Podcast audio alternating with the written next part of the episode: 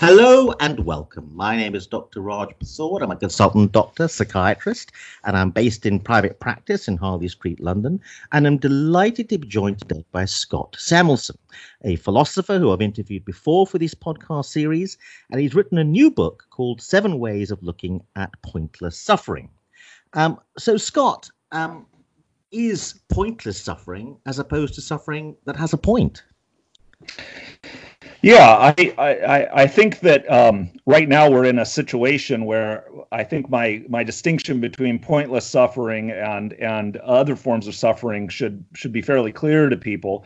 But I mean, you know, we have this expression "no pain, no gain," and certainly there are some forms of pain and suffering and and and and and difficulties that we go through in life that we really see in the in the long run as having been all all the worth it. You know, um, uh, things that have paid off for us, uh, and and and that may have seemed hard at the time, but were good in the end. But there's a, a lot of other kinds of things that I think that we experience, and certainly at first we see as being pointless. That is to say, we pr- would prefer the world to be completely without this form of suffering, but that even after we've gone through them, and even if we have found good in them in some way, shape, or form, that there's still some chunk of it that is still lamentable, that is still bad, that we can still not really say, oh, it all paid off, it all had a point. Um, uh, it seems that it is just built into our experience that that um, not only are we going to experience suffering as blowing our minds at first, but that even once we've done all the kind of spiritual and philosophical and religious work necessary that it there's still an element that will blow our minds that just won't really add up. Um, uh, uh, you know, there are lots of examples of this. I mean, uh, you know, you might think of like migraine headaches or something. Who among us would not wave a wand and eliminate migraine headaches from people's lives? Who would say about them, "Oh, they're all worth it"? Um, uh, and I think right now, what we're seeing with uh, the coronavirus epidemic, you know, that that that most of us see this as as hitting people, and it's not just hurting and killing the evil people out there. Um, uh, it's not just you know teaching us some good lessons about how we need to be resilient, even though it might be doing that. Um, uh, that at some level there's something deeply lamentable about it that just doesn't really add up to the way we humans look at the world. So, as a philosopher, the book draws together ancient and modern philosophy as a guide, it seems to me, to help us survive uh, this kind of difficulty. So I think your book is particularly apposite at this present moment. But I just want to stay with a notion uh, between point suffering that has a point and suffering that has no point. So it seems to me what you're saying is, let us say we have to starve ourselves to lose weight because our goal mm-hmm. is to lose weight, and we suffer in the starvation process. But there's a sense in which that suffering has a point and is therefore endurable because it seems to have meaning. Or exactly. we suffer we suffer at university to, to get a great degree um, and therefore to get a job at Goldman Sachs, which is the whole point of going to university these days. Um, so we suffer uh, uh, in, in, in working hard for the degree, but because we get the degree at the end, the suffering has a point. However, the death of a child the, mm-hmm. is meaningless and, and seems terrible as a result. Today, with the pandemic, from one day to the next, people were leading their lives normally. Then the very next day, they they get told millions of people they're going to lose their jobs they can't go outside uh, people get the virus randomly whether they've obeyed the rules or not obeyed the rules and they die etc etc so this distinction seems very important and, and but quite difficult to get a feel for the difference between suffering yeah. that has a point and suffering that has no point well or, or let me use one more analogy here. I mean, you know, I, I when I was uh, younger, I was an athlete. I was a wrestler.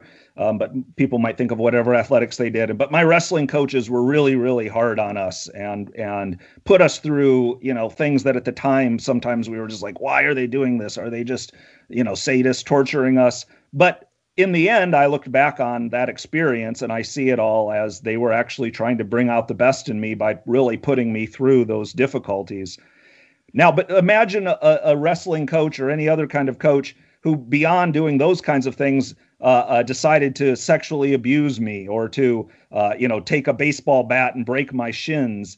Um, maybe I could learn some good lessons from those things, but those things don't really add up in the same way. They don't. Uh, that would that would seem a kind of an excessive suffering that that doesn't really have a point to it. So it seems to me that one of the points you're making in your book is that suffering is a necessary part of life, and and Western affluent comfortable culture has tried to evade suffering. It, it thinks the point of life is to try to escape from suffering. So um, I wonder what your thoughts are about that, and and do you think those chickens are coming home to roost a little bit in the face of the suffering that's now being inflicted upon us by the pandemic? Yeah, very much so in some sense, we live in a, a, a, very lucky time in the big scope of history. I'm not talking about right now during the p- pandemic, but uh, uh, living in a kind of modern life. And and and I, I feel like one very powerful way that we have of relating to this kind of suffering that I'm describing as pointless is to try to fix it. Um, we have used science and technology to uh, reduce and, in some cases, eliminate uh, things that cause pointless suffering. And I think most of us, and certainly me, are very grateful for that legacy um, of trying to fix these things. Certainly, in light of the COVID epidemic right now, I'm very grateful that there are people trying to fix this um, overall. Uh, then that leaves us with the question of what do we do with the stuff that we cannot fix? Um, and I think there will always be that remainder. Well, the other thing that I think in affluent societies we've had a tendency to do is just to try to forget about it, to try to turn away from it, to try not to pay attention to it. And again, forgetting about pointless suffering is at times necessary. Again, in this COVID epidemic, I think many of us find the cocktails in the evening an, an important thing to to keep our sanity.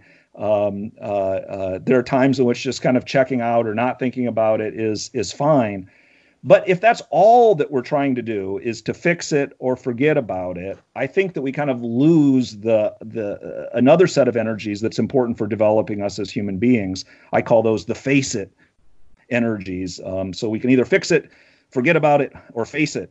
And I think by facing it, we actually um, uh, can improve human life in all sorts of ways. I mean, one thing is very simple thing. You know, we're less likely to be caught off guard by these sorts of things by just ignoring them.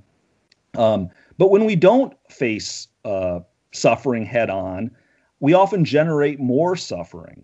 Right now, I think some people are in denial about this epidemic and are therefore putting others at risk or are hoarding things or supporting policies that will further inflict suffering.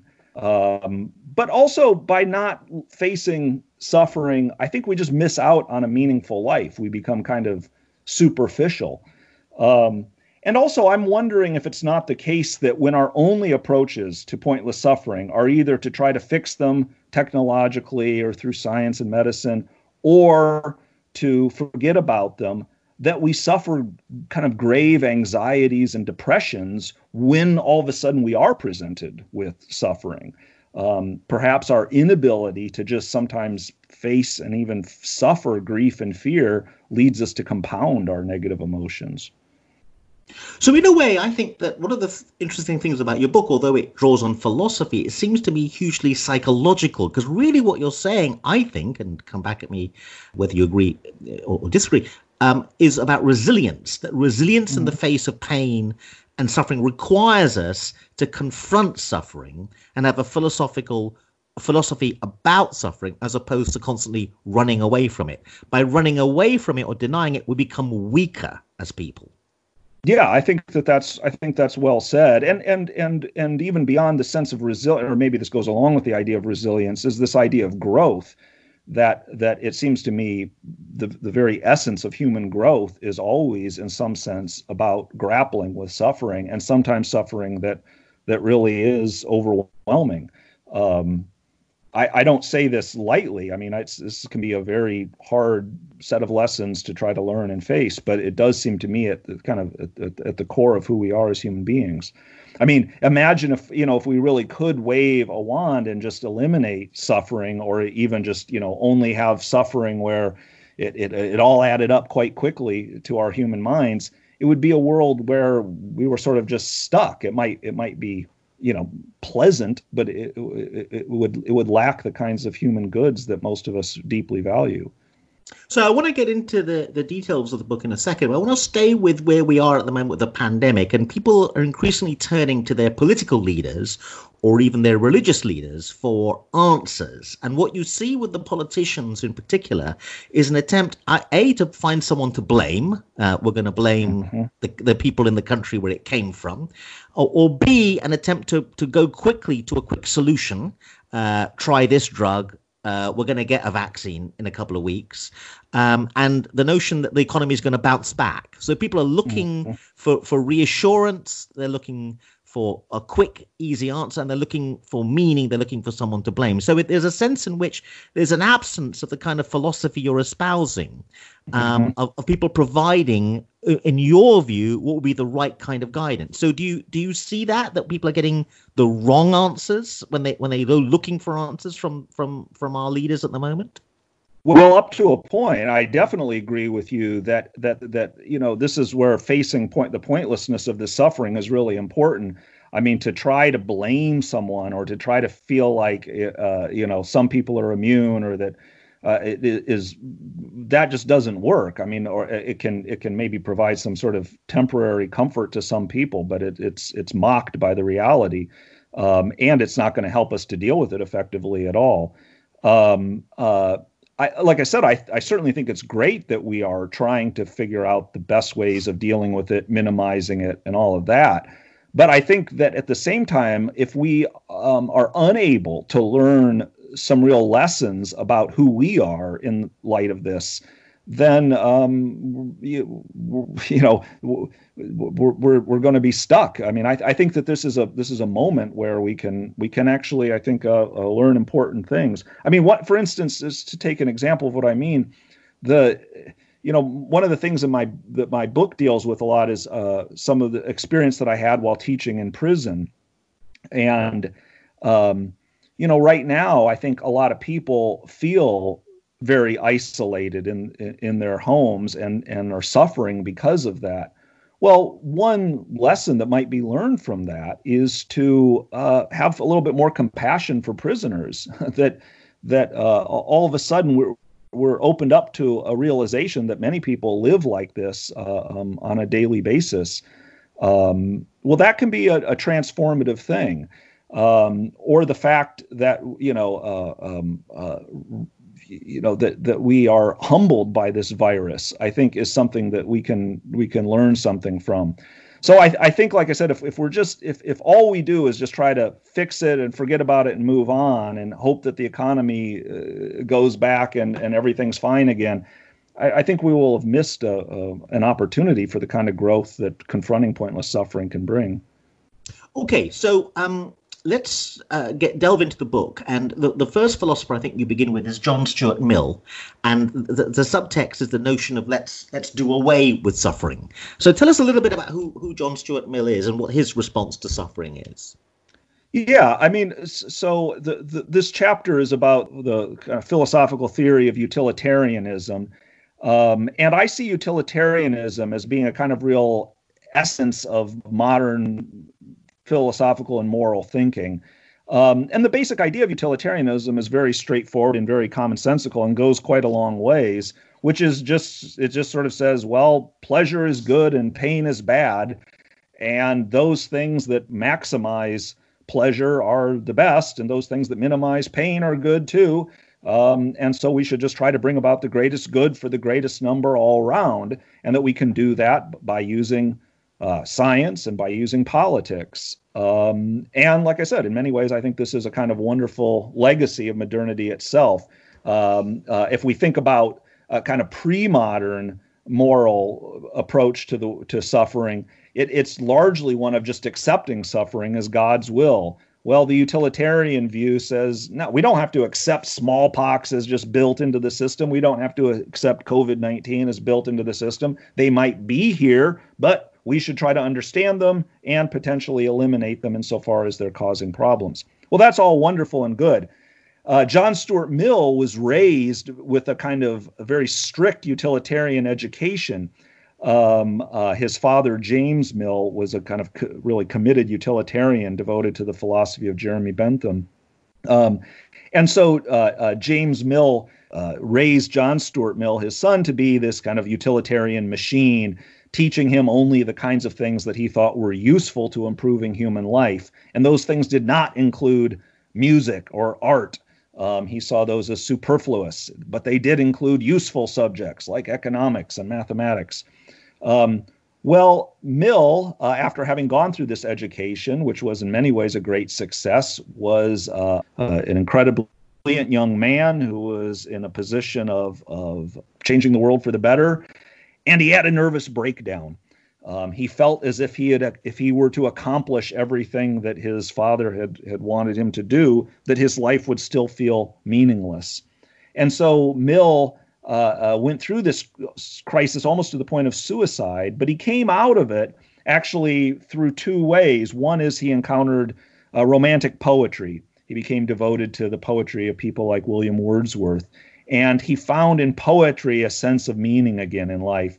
He also fell in love um, uh, and found that that too helped him to understand uh, um, uh, what was meaningful in life altogether. But that led him to kind of modify his utilitarianism a bit. He said, look, we need to do more than just bring about the the greatest pleasure and minimize uh, um, pain as much as we can. We need to find higher pleasures. We need to find pleasures that actually make us grow as human beings.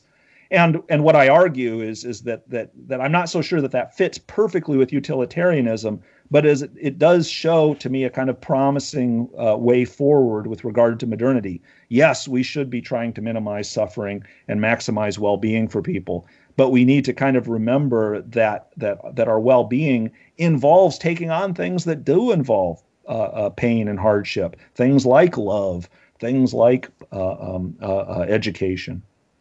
So I, I, got a sense that the essence of this argument was that if you go down the utilitarian line and you remove all suffering from the world, you get a bit obsessed then with splitting hairs about how much pleasure and the quality of pleasure, and yeah. uh, that, that you then have to do mathematics to add up to what the point of life is.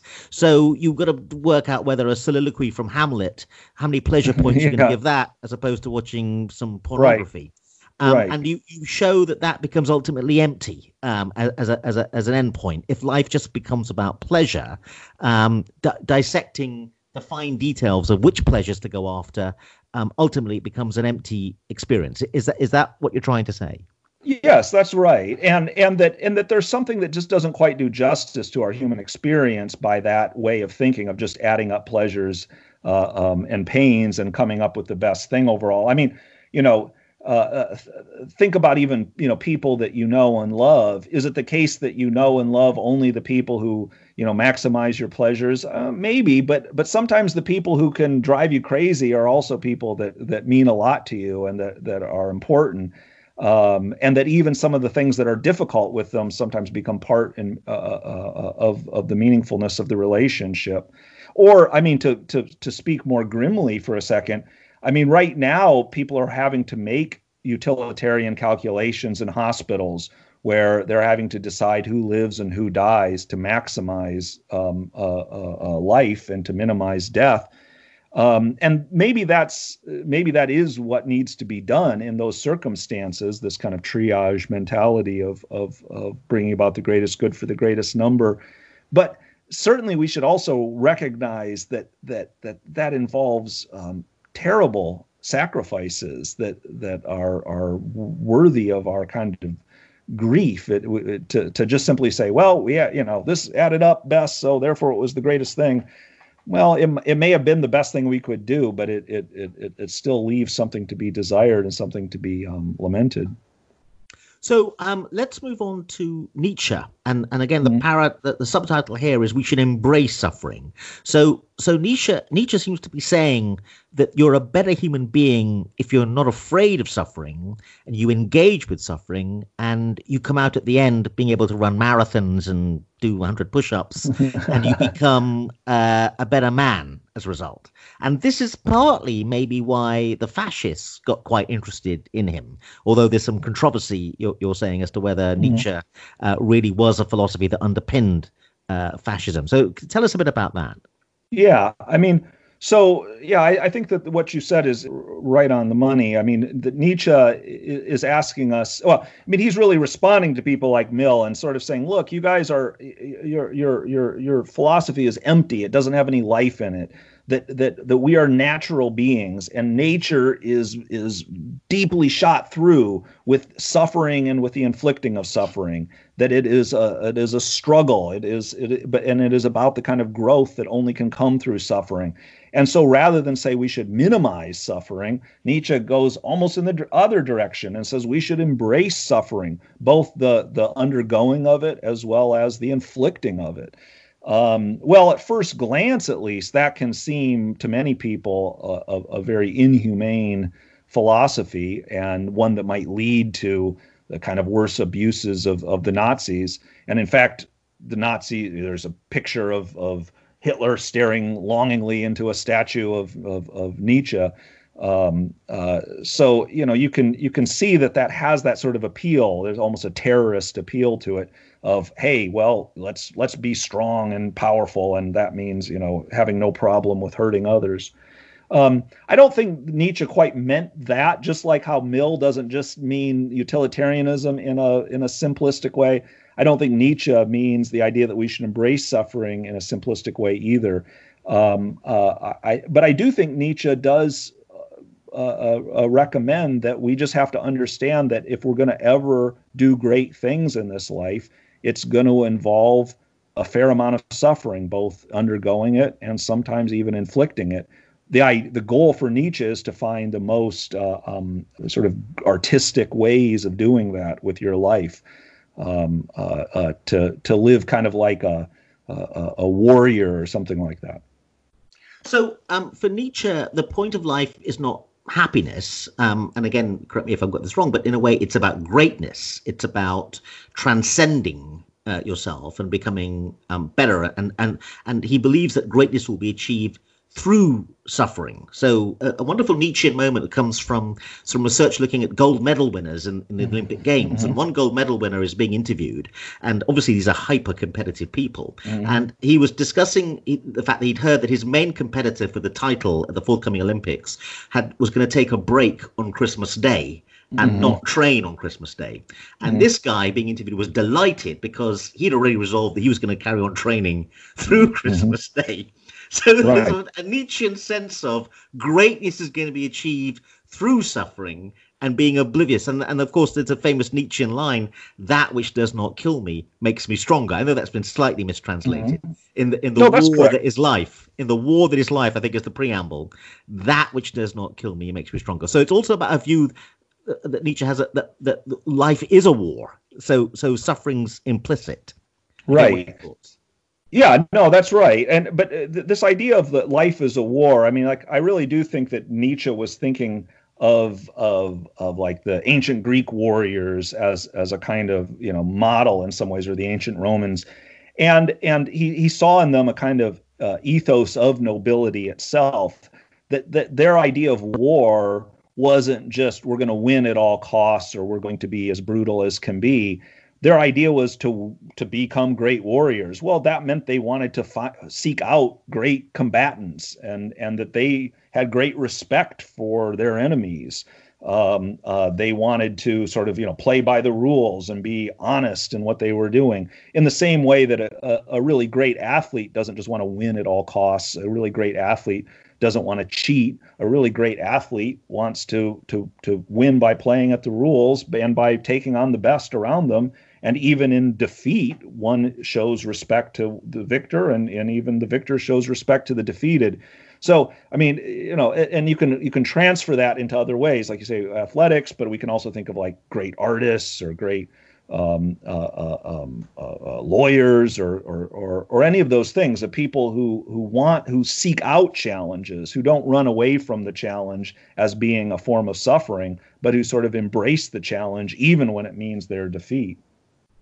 So this takes us naturally, in a sense, although of course Nietzsche has been misrepresented as being being um, a, a, supporter of fascism when when he was very much against anti-Semitism and so on. Um, and it was his sister who was the Nazi who who um, yeah, that's right. Uh, uh, tried to sell uh, Nietzsche to the Nazis as as an underpinning philosophy. So this takes us on nicely to Hannah Arendt. Um, I may not be pronouncing her name correctly, but um, she she writes, um, and you devote a chapter to this on this famous phrase, the uh, banality of evil. She follows mm. the trial of Eichmann, that the Nazi was responsible um, there were many people responsible, but he was one of the key figures responsible for the the final solution, the Holocaust. Um, and when um, Eichmann comes into the courtroom, um, everyone expecting to see a monster, um, but he's a very ordinary guy. He's a bureaucrat. Um, mm-hmm. And Arendt is focusing on the the banality of evil, the, the bureaucracy of evil, and a key thing being the thoughtlessness. So thoughtlessness as being something that underpins suffering. Um, again, what you, what, are, what are your thoughts about that? Yeah. I mean, so this the, my first three chapters about Mill, Nietzsche, and Hannah Arendt, they they they they sort of are dealing with this this new status that human beings have. Where I mean, to to sort of put a fine point on it is, it's almost like we we we take we we try to play God, so to speak. So, you know, you can think of the utilitarian view as playing a, a, good God, trying to build a world ourselves or rebuild the world that we've inherited uh, uh, to bring about the greatest good. Um, Nietzsche, of course, famously, you know, says we need to be like, you know, the the Ubermensch, the the superhuman, um, a kind of God who, you know, takes on all of this power and uses it for our, our, our rising up. Um, uh, well, Hannah Arendt comes in and, uh, in a way, says we have to take responsibility for the tremendous power that we have developed as human beings.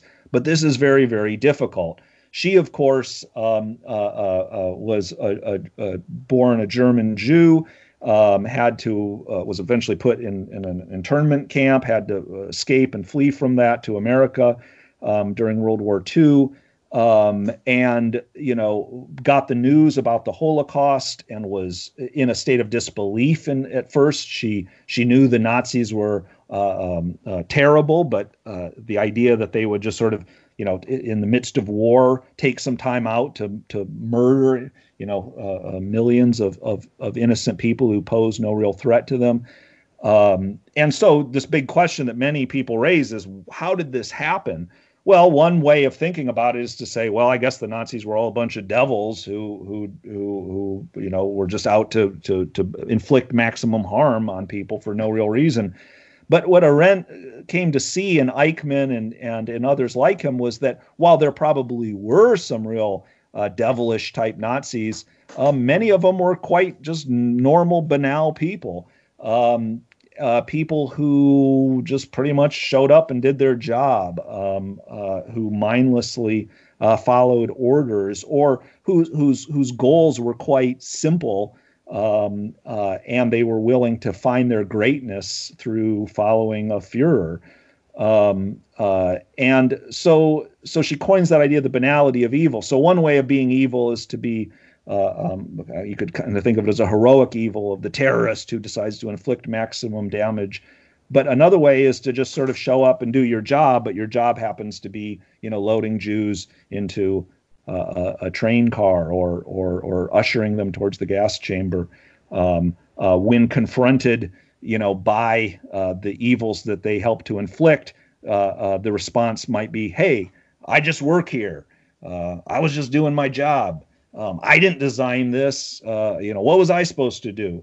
Um, and so, but Hannah Arendt's point resonates far beyond the Nazis. This isn't just about, um, uh, uh, you know, a, a few uh, uh, thoughtless people in Germany. We've, in our modern world, created all sorts of systems where we uh, um, uh, mindlessly just sort of go through what's been designed for us. Um, we become uh, kind of puppets of, of a larger system. And so we all are, in some sense, implicated in this. Um, we all can just, by going about our normal business, be part of things that are causing grave devastation.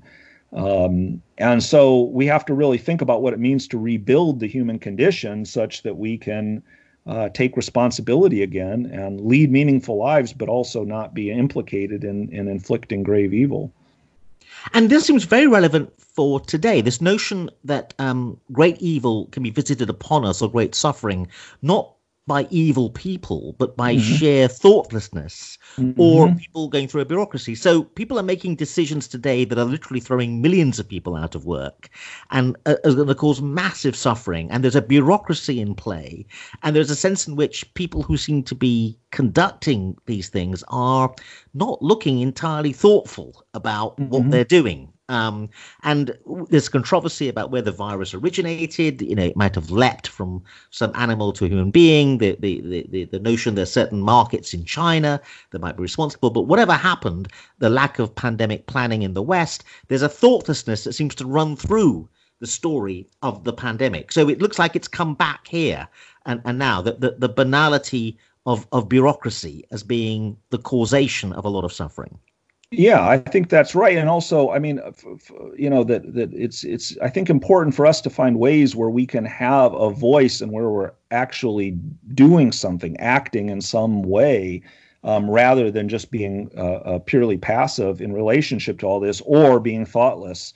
Um, I don't quite know how we're going to go about doing that, but I think that this is an opportunity for people to um, uh, uh find new ways of connecting and acting in the political world rather than just simply being pawns of a bureaucratic system which may or you know may be better or worse managed.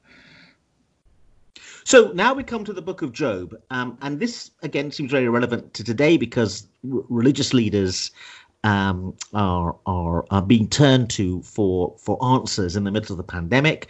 Uh, famously, in Albert Camus' book *The Plague*, mm-hmm. there's a there's a role important role mm-hmm. played by the the priest in in the mm-hmm. town um, visited by the plague, where the priest gives an important sermon where he says, "You all had it coming uh, because right. you sinned against God. This is God's answer."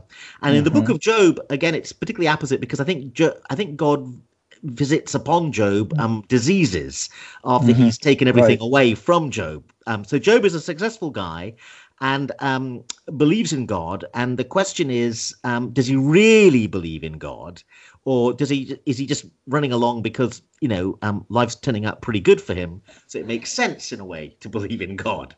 So god tests his faith and again you must correct me if i got the story wrong and terrible things happen. Job suffers a series of really grievous losses um, and um, the question then becomes um, through the suffering that God inflicts upon Job, what's his response going to be? And and you believe there's an important answer there. Could you say something about that? Yeah, I mean, so the the Job's sufferings are extreme. Among them, he loses all of his children. All of his children die. Um, loses all of his land. His, you know, so to speak, his personal economy is devastated. And then, as you say, the kind of the the the final touch is this terrible disease, this painful disease that's inflicted on him, a skin disease. Um, uh, uh, the Job's friends come to him uh, and at first, they're just kind of quietly with them, and they deserve some credit for that. I think that that's there's a lesson there too. That sometimes when people are suffering and in great pain, just showing up and being present to them and uh, uh, is is is is a is is the best thing that can happen.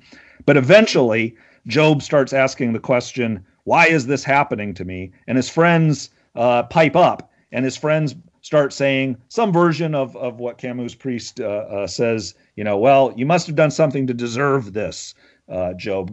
God wouldn't just inflict this on you for no reason.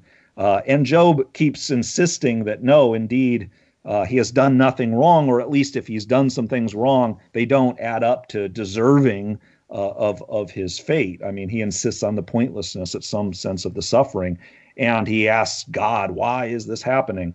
Well, God eventually shows up and makes a really powerful speech of magnificent poetry to Job.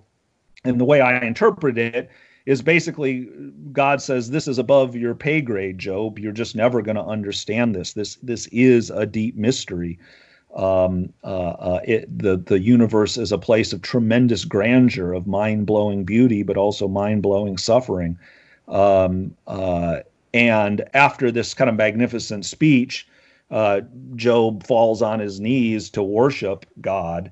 Um, uh, and God furthermore says, well, Job's friends are dead wrong.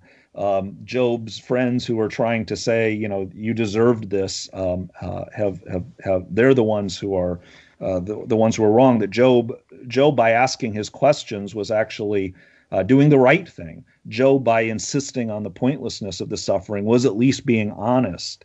Um, and so I, I, I think that this represents a kind of permanent attitude for human beings in the face of great suffering. First of all, I think the only way people are going to find a real relationship to God is by being honest. I think it's just crap when people are, are saying, you know, this all has a point and, uh, uh you know, it all adds up. I think that mystery is part of any kind of real religion. But I also think that that there's, uh, you know, in, in, the face of grave suffering, for many people, it does call forth a kind of awe for God. Um, I know that for some, uh, the great suffering in the world leads them away from God. They ask, "How could this happen?" and turn away. But many, like Job, in the face of this, they uh, it, it, opens them to a larger whole of which they're a very humble part of, um, and that they're willing to worship and hope that there's something better. Um, at the end of the book of Job, uh, God gives back Job everything and then some, including newer and better looking children, um, uh, which I find a bit insulting. Um, but I suppose that that can symbolize a kind of better fate that we might all hope for beyond this vale of tears.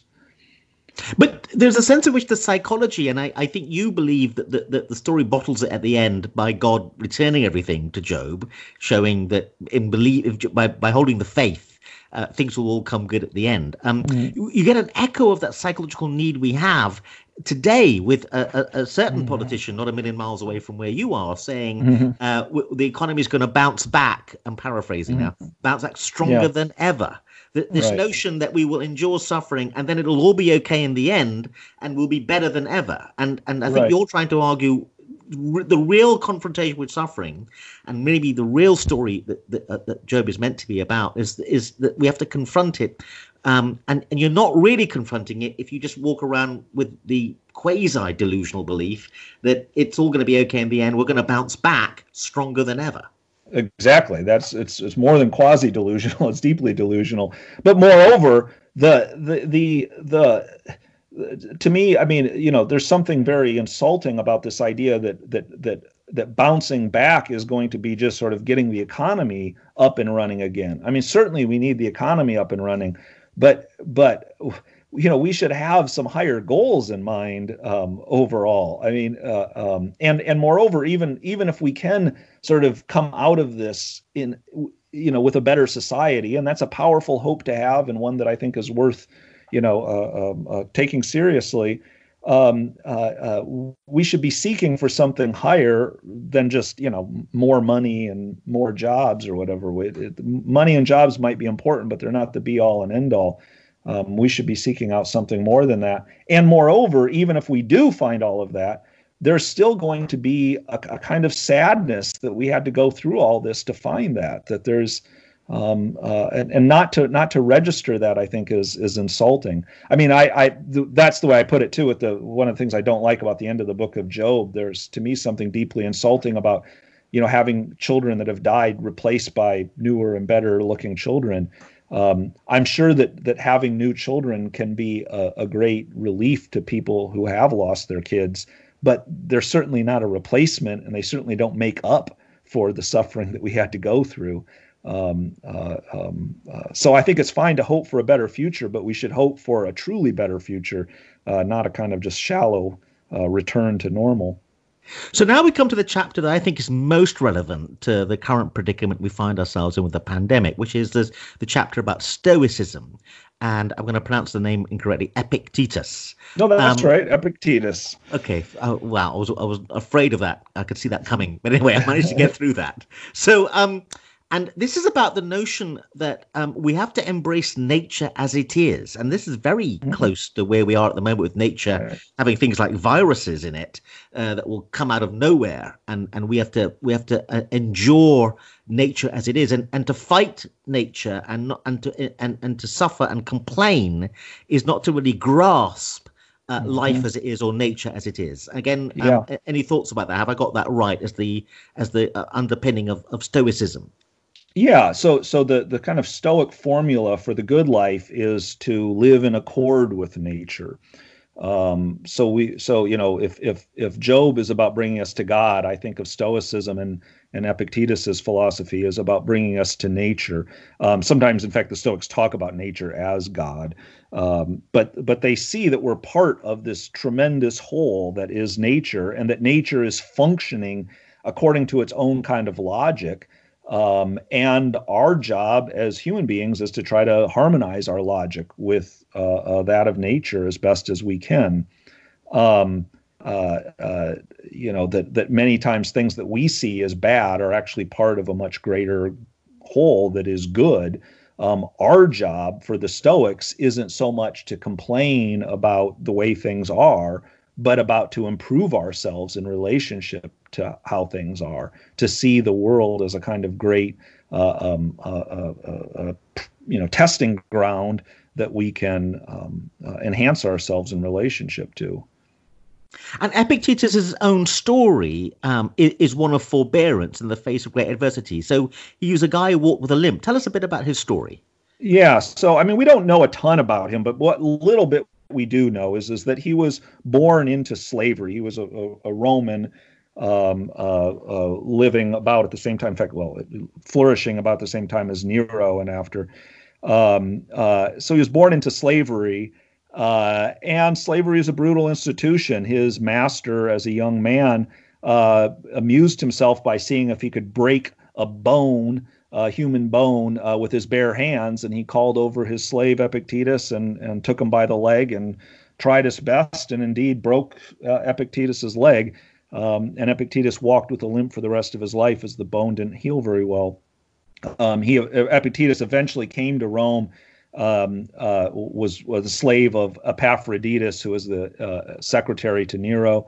Uh, when Nero's reign fell apart and Nero was uh, um, uh, uh, ousted, um, Epictetus eventually acquired his freedom and um, went on to become one of Rome's greatest philosophers. So he's he he approaches these questions about what it means to be a human being and to lead a life in accord with nature in light of the fact that he had suffered you know, gravely as a slave, um, had sl- suffered as the kind of lowest of the low on the social ladder. Um, but he believed that even in those things, there was much to be learned. And in fact, in, in some ways, he thought that being a slave could teach you more about what real freedom was than people who are in a position of, of, of higher up on the social ladder. Okay, so um, uh, uh you devote a chapter to the, the question about whether great art comes out of great suffering. And you're a big mm-hmm. fan of the blues in particular. Yeah. And the blues as a musical form seems uh, to rise out of the black experience and slavery in particular. And yeah. you tell a lovely anecdote about how you are explaining to your kids what, what the blues is and then they say, well, then so slavery is a good thing because otherwise we wouldn't have had the blues. And you you you run into slight trouble in trying to explain that's not quite the case. Um, and tell right. us a bit about that, but also tell us a bit about this fantastic anecdote about um, the Sicilian tyrant Phalaris and, yeah. and and what he did and the yeah, connection so between the two. Right. So my you know my children grew up listening to the blues because I love it, and yeah, they like like kids often do. They asked me a question that sort of brought me up short, which is I was describing the genesis of the blues to them. They said, "Oh, so is it worth it that there was slavery?" You know, because there's now this great music that is that has influenced so many people and brought so much beauty into the world. And you know, of course, you're like, no, of course it doesn't make up for slavery. But it raises this powerful question that at the core of my book, which is well, so we have endured this gray, pointless suffering in life, like slavery. Um, does that, uh, um, uh, does the fact that some good has come out of that, what do we make of that? How do we think of that? Um, I don't think at all uh, the blues makes up for slavery, um, or, I don't think that all the good things that have come out of, say, uh, World War II make up for the Holocaust or or or Auschwitz or or or you know um, uh, the dropping of the bomb. But um, and I say, you know, the, to think that way would to be a to be a little like uh, um, the tyrant Phalaris, a Sicilian tyrant, ancient tyrant who used to amuse himself by putting people into a, a, sculpture of a bull and roasting them alive. And as they were screaming and crying out inside the sculpture, their screams were transformed by a kind of you know interesting engineering feat into beautiful music. Um, uh, and um, I say, you know, there's something horrible about that way of thinking that that just because beautiful music emerges out of all this suffering, that the suffering is somehow worth it. But yet, at the same time, I do think that the blues teaches us really, really important lessons. Um, and so, while the blues certainly doesn't make up for the suffering, in some sense, maybe the blues uh, reconciles us to our humanity in ways that that, that are important. Um, it teaches us to have compassion for those who are suffering, but also, I think, at its highest, the blues has a kind of understanding that even understands the fact that we inflict suffering.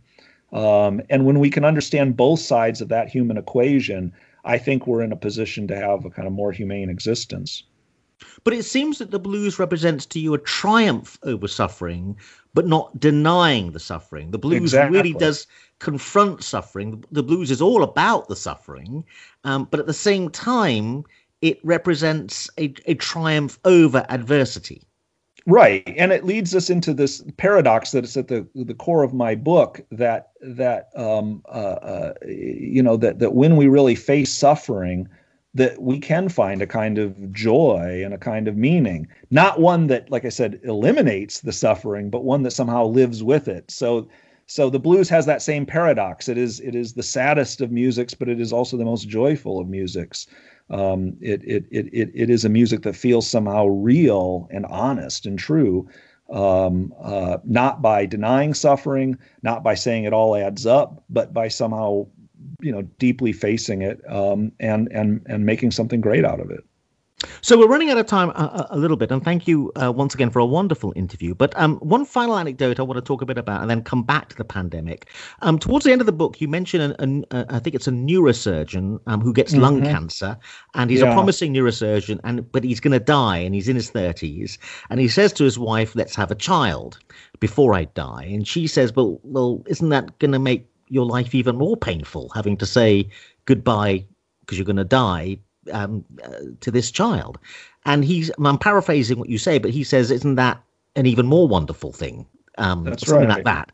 So, could you say something about that anecdote? Yeah, I mean it's it's it is a beautiful book called When Breath Becomes Air by Paul Kalanithi. I recommend to to anyone who's listening. Um, uh, but yeah, he, this this kind of brilliant neurosurgeon in his in his 30s at the top of his game uh, is diagnosed with cancer himself, and he reflects on that in this book. And he, and when he's diagnosed, he actually decides to do two things. One is to write the book, this kind of memoir, both about being a doctor as well as about suffering. Um, but then also he decides to have have a have a child, and and that's right. When his wife says, "Well, isn't that going to make your death all the harder?" Um, he says, "Wouldn't that be great? Wouldn't that be wonderful if it did?" Um, and it seems to me that that that that that speaks to what it means to really face your death and face suffering is that it opens you up to the fact that sometimes you are willing to take those kinds of risks and even open yourself up to a certain kind of suffering but but one that is life enhancing um, I, I take it no one really has a child or at least only a foolish person has a child thinking that somehow you know it's it's it's just going to be all pleasure and happiness um, and and even I think it's foolish to say that maybe the pains don't sometimes outweigh the pleasures with children, but the children represent a kind of joy uh, in, in life that it would be sad to live without. And I think all great endeavors are like that. Um, so to me, that that kind of confrontation with death is and and suffering um, opens us up to those kinds of adventures. Um, the willingness to kind of go on the adventure of self. Um, uh, uh, you know, I, just last night I was having a, a we call them a quarantini, uh, uh, you know, a cocktail over Zoom with a friend of mine who's the happiest person I know right now, who also has stage four cancer and is is scheduled to die. Um, but he's somehow come out of that and has a kind of a joy right now, even in the midst of all of this. That you know, perhaps there's something to be learned from that. But there's there's something wonderful about this anecdote about the neurosurgeon, um, uh, about the notion, therefore, I think you're trying to get over that suffering as a liberation. That because mm-hmm. he's not afraid to confront even more difficulty, he is somehow liberated in that and and you're, you're saying in our western culture at the moment our avoidance of constant avoidance of suffering pursuit of comfort and pleasure traps us and imprisons us yeah that's right. I mean that becomes a kind of theme throughout my book is that i'm dealing with actual prisoners who at times can find um, real uh, uh, uh, joy, though in in great difficult circumstances, but also people who live outside of prison and are kind of oblivious to it, who themselves are in a kind of prison. Um, uh, I think you know our kind of impulse to build these walls and separate, uh, uh, um, you know, the suffering from the non-suffering does damage to both sides of that, and that perhaps a kind of real liberation does come when we are finally able to to confront the suffering head on. So um, we we haven't um, talked um, in great detail about this, but you do you did. I'm not sure if you still do because you, you mentioned in the book something yeah. happened. Um, you you voluntarily went and taught philosophy uh, to inmates in a, in a local prison. Um, it was a voluntary act. You didn't get paid to do it, and um, the book is full of of examples on what I like about this is this is philosophy as pra- as, as practical stuff because um, yeah. these are these are tough guys been through tough experiences not necessarily the most educated people in, in, the world but but they grasp the philosophy they engage with it sometimes better in your opinion than professional philosophers mm. um, and and it, it, it's a survival mechanism because it has real meaning they have to confront mm-hmm. stuff through through the philosophy um, and and but then something terrible happens in the book in in, in that you gave some money um, uh, a small amount of money to one mm. inmate as, as a as a gift, as a gesture, a positive gesture. Mm. Uh, uh, this breaks a rule. You're not allowed to mm. give money, and you get banned from this wonderful act of voluntarily teaching philosophy to these inmates. So tell us a bit about that. Yeah, it was. I mean, it was. It was maybe a bit foolish on my part, though. At the time, I did. I really. I thought the exact opposite. But I had been in a long correspondence with one of my students um, who was serving a life sentence and uh, I had just gotten a ton out of the correspondence, and in fact, I used some of it in my book. And uh, it was Christmas, and and I decided as a kind of gesture just to like send him a little bit of money so he could have a nice meal as a kind of thanks for all that he'd done for me. Um, uh, and but I had it was part of the rules that as a volunteer I'm not allowed to give money to to the inmate. I didn't realize that at the time. I probably should have, um, but I did not. Uh, in fact, if anything, I was congratulating myself on my generosity. Um, but uh, uh, I, I, found out that that was against the rules, and and and then I found out that I was banned from going to the prison as long as um, my friend Simon was in the prison. Of course, he's in for a life sentence. Uh, at first, I thought that that was just an absurd over, you know, punishment. I said, "Oh, I'm I understand if I have to be punished, maybe you know you can force me to take six months off or whatever, I'll come back. But but they the, they didn't allow me to do that. So so I've been locked out of prison. Yeah, um, but this um, this goes to the heart of another point, I think, which is about um, the, the, the the over rigidity uh, by which rules are being followed, which causes suffering, as opposed to the intelligent application of thinking things through uh, a little bit more intelligently, and and maybe um, people are defensive and they've got rules that, protect them and cover themselves, uh, but they don't take any risks and they don't see through the rules to to humanity, uh, mm-hmm. to to, to um, human beings acting um, um, in a human manner. And this is a, a major cause of, of, suffering in the world today. And in a way, this is happening with the pandemic, uh, the enforcement of rules in a very rigid sense. Um, people being ordered um, to keep moving and so on in, in, a, in, in what becomes a cruel. There's a link between this rigidity over the following of the rules and the cruelty and not seeing through the rules to, to human beings and humanity. Mm-hmm. Again, what are your yeah. thoughts? Yeah, I mean, I, I one of the things that I, I I worry about in the book is we have this tendency now to talk about suffering in, in terms of the metaphor of war that it's we talk about you know the war on crime the war on drugs the war on terror um, uh, i suppose we could talk about the war on death uh, itself. And and all of those things i worry have the potential to barbarize us. Obviously we need to confront those things. We need to confront crime and terrorism and death and the coronavirus um, uh, and I'm grateful for those who are willing to enforce rules and and and help us to do that. but I think if we get too much in this metaphor of a kind of total war and attempt to try to eliminate these things altogether, it it it it both kind of makes our lives less meaningful, but also kind of ironically, it ends up unleashing more suffering. Um, uh, our war on suffering oftentimes brings about a kind of greater harm overall. So, Scott, thank you very much indeed for a wonderful interview. So, just to remind listeners, Scott Samuelson has been talking about his book, Seven Ways of Looking at Pointless Suffering, published by Chicago. Um, I'm just going to read the biography at the, at the back because I didn't do it at the beginning. Scott Samuelson has taught philosophy to a wide range of people, including at Kirkwood Community College and the Iowa Medical and Classification Center, otherwise known as Oakdale Prison, and is the author of The Deepest Human Life, Introduction to Philosophy for Everyone, and the current book just to remind people again of the title Seven Ways of Looking at Pointless Suffering. Scott, thank you very much indeed. Oh, it's been my pleasure. Thank you so much.